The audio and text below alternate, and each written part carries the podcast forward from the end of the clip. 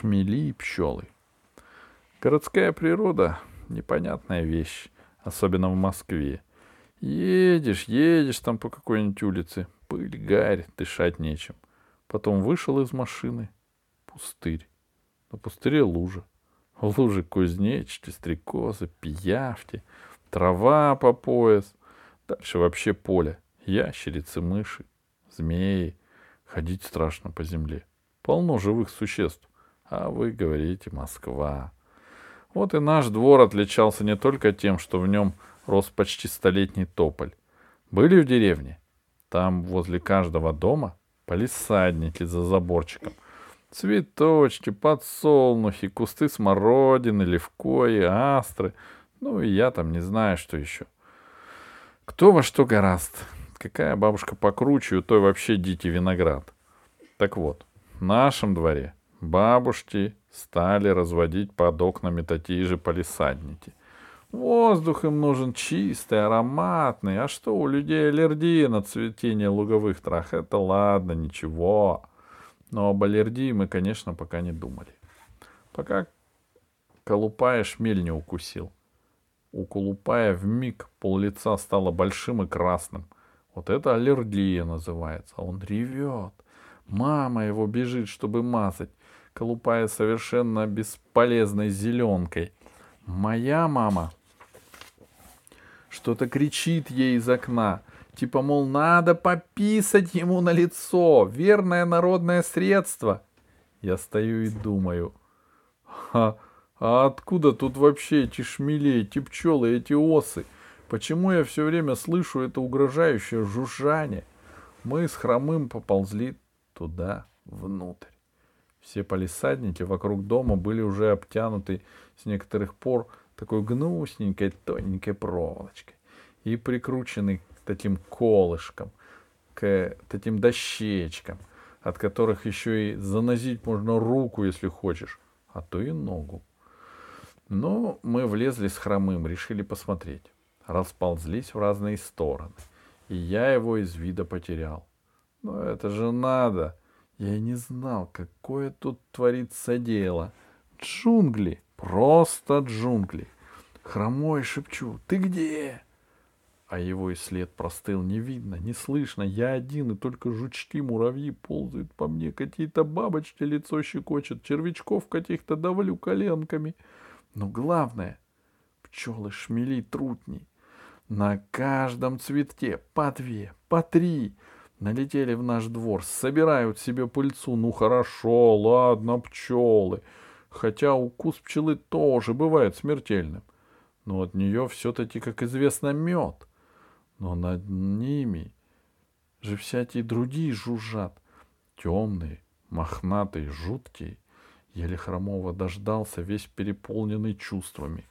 Хромой — это ужас, это кошмар, это же опасно для людей нашего двора. Эти твари везде, их надо... Их надо истреблять, надо уменьшить поголовье шмелей и пчел. — Ага, — кивает хромой, — только я их боюсь. Тихо, я все придумал. Защита. Мажем лицо одеколоном. У меня дома никого нет. Одеколона сколько хочешь. Нападение. Берем спичечный коробок. Ты что? Испугался хромой. Совсем что ли? И так жарко, а ты огнем. Тихо. Ты не понял, ты не дослушал. Это безопасная технология. Вообще никаких спичек. Спички из коробки выбрасываем. У меня дома никого нет. Спичечных коробков сколько хочешь. И пустых, и полных. Берем спичечный коробок без спичек. Подползаем сзади. Открываем. Накрываем. Медленно, осторожно, а потом... Хлоп, и он наш. Кто? Трутень или шмель или пчела тоже ничего. Только учти, они злее. А как они хоть отличаются? Плаксиво спрашивает хромой. Никак. Пчела меньше, от нее мед, а трутни и шмели гады. Они колупая чуть до смерти не закусали. А нас? Плаксиво спрашивает хромой. А у нас защита, дура. Мы же одеколоном намажемся. И у нас преимущество. Мы сзади, хлоп и все. Ну, короче, уговорил Хромова. Сбегали домой. Взял одеколон с ваткой, спички и очки темные. Прибежал назад, а Хромой сидит. Не просто сидит, решительно сидит, решился. Ну ладно, отловили, говорит Хромой. Вот взяли, отловили сто шмелей или двести, а что потом? Я их домой не понесу. Да не надо домой. Мы им другой дом устроим, как в зоопарке. Запустим им пчелок. Пусть размножаются.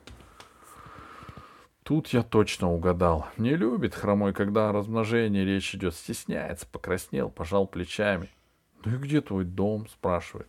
Пришлось опять мчаться, опять через ступеньки перепрыгивать, ключом дверь открывать, на кухне все верном переворачивать. Но я-то знаю, что есть. Есть у мамы пустые банки, точно есть. И, наконец, нашел на балконе, глянул вниз. Хромой смотрит. Руку козырьком к колбу приставил. Никогда я еще так не дрожал от нетерпения. Взял еще на всякий случай мамины старые чулки. Может, маски делать придется, если они нас заметят. Вот их дом, говорю. И предъявляю хромому чистенькую, новенькую литровую баночку. Только вчера соленые огурцы съели. Мама утром помыла, еще вода высохнуть не успела. Он плечами пожал, молча, взял черные очки, мамин чулок, спичечную коробку, вытряхнул спички прямо на асфальт и без всяких слов, ни спасибо, ни до свидания, полез под проволоку. Кое-как я его отправил на задание, сам сижу, думаю, в маске идти или без маски. Только надумал без маски, хромой назад уже ползет, красный такой, но довольный. «Смотри, охотник!» — говорит и дает мне спичечную коробку. А в ней слышно, что кто-то возится. Я приготовил банку, аккуратно коробочку приоткрыл, чтобы щель была маленькая, и только трутень вылез, я его банкой хлоп и накрыл накрыл и помчался под проволоку поохотиться. Очень уж густые оказались эти цветочные джунгли. Это если сверху смотришь, они кажутся неприглядные, болтаются какие-то бледные бутончики на тоненьких ножках. А на самом деле голова вообще от сладкого воздуха кружится. Я же еще одеколоном намазался. А тут и так воздух от цветов на одеколоненный. Вокруг все зеленое, зеленое, солнце просвечивает лучами. Я перевернулся, лег на спину, чуть не заснул. Только чувствую, что-то мешает. Это в заднем кармане. Три коробки торчат. Чуть я их не раздавил, балбес. Ну ладно, охота не ждет. Надо сказать, боялся я этих шмелей. Оказалось, зря трусил. Очень глупые они и занятые так стараются, так лезут на эти цветки, висят в воздухе ужасно озабоченные. Им же надо разглядеть, кто в каком цветке сидит, куда можно, куда нельзя, где пыльцы больше. Мохнатые такие, даже погладить хочется. Но я их не гладил, я их ловил. Ловил, конечно, больших шмелей. Вряд ли это были большие пчелы.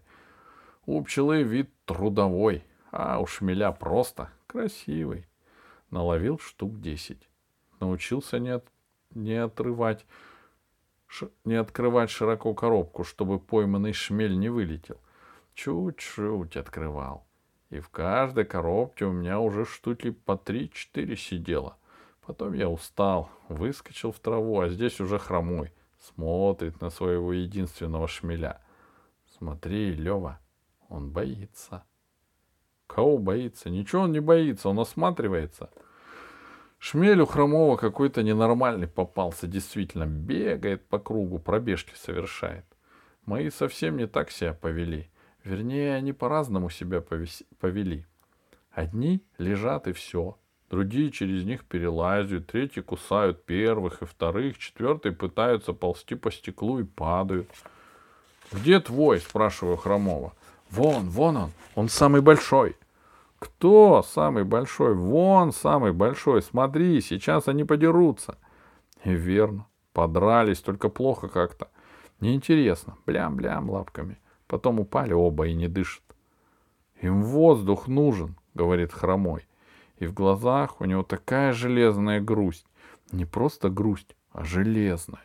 Есть у него такое выражение лица. Очень я это выражение лица не люблю. Но я молчу. Я прижался к банке. Боже, что же творится в этой банке? Шмели сворачиваются клубочком, потом разворачиваются, умирают, оживают, ползут, лезут, взлетают, падают, выпускают жидкость, топчут друг друга, едят эту жидкость. Это не дом, а тюрьма, говорит хромой. Ну и ладно, не хочешь ловить, не лови, кричу я, сбивая ногой банку и... И тут происходит вещь, которая со мной бывает. Необъяснимое желание. С вами тоже, наверное, бывает это необъяснимое желание. И вот, повинуясь желанию, я первым движением сбиваю банку, а вторым наступаю на всю эту кучку. Потом мы садимся с хромым на корточки, зажимаем носы. Какой запах, какой жуткий запах. Вот как пахнет тюрьма, слизь, слизь, растоптанные крылья, лапти. Хорошо, хоть ты ж, мы шмелей ловили, тихо говорит хромой. А я не знаю. Я не знаю, как отличить пчелу от шмеля. Повинуясь необъяснимому желанию быть честным и сильным в признании своих ошибок, говорю я. И тут хромой начинает меня бить. Он бьет меня кулаком по затылку, по спине. А я молчу, я не отвечаю. Сначала. А потом начинаю бить его. И у него начинает идти кровь из носа. И тут идет моя мама, возвращается с работы. «Боже!» — кричит она издалека. «Почему от тебя так воняет одеколоном? Ты где взял одеколон? Боже, откуда моя банка? Она же мне нужна! Ты что, выходил на балкон? Боже, зачем ты схватил мои старые чулки? Вы что с ними делали? Я не понимаю. Боже, ты ударил Женю? Ты что, с ума сошел? Боже!» Почему ты ударил Женю? Ты что, с ума сошел? Боже, зачем ты взял все наши спички и бросил их на асфальт? Да что происходит в конце концов? Кто-нибудь может мне объяснить? И тут мама садится на корточки, вдыхает этот страшный запах, смотрит на размазанных моим ботинках шмелей, пчел, и все, все сразу понимает. Какой же ты негодяй, говорит она. Пойдем домой. А потом еще приходила Жентина мама и шепталась о чем-то с моей мамой в прихожей. Мама ходила бледная и на меня вообще не смотрела. Если я к ней подходила, она просто говорила «Уйди от меня вон». Вечером я лежал и плакал. А потом стал вспоминать эти проклятые сладкие зеленые цветочные джунгли. Вспоминал, вспоминал и заснул. Шел четвертый день школьных каникул.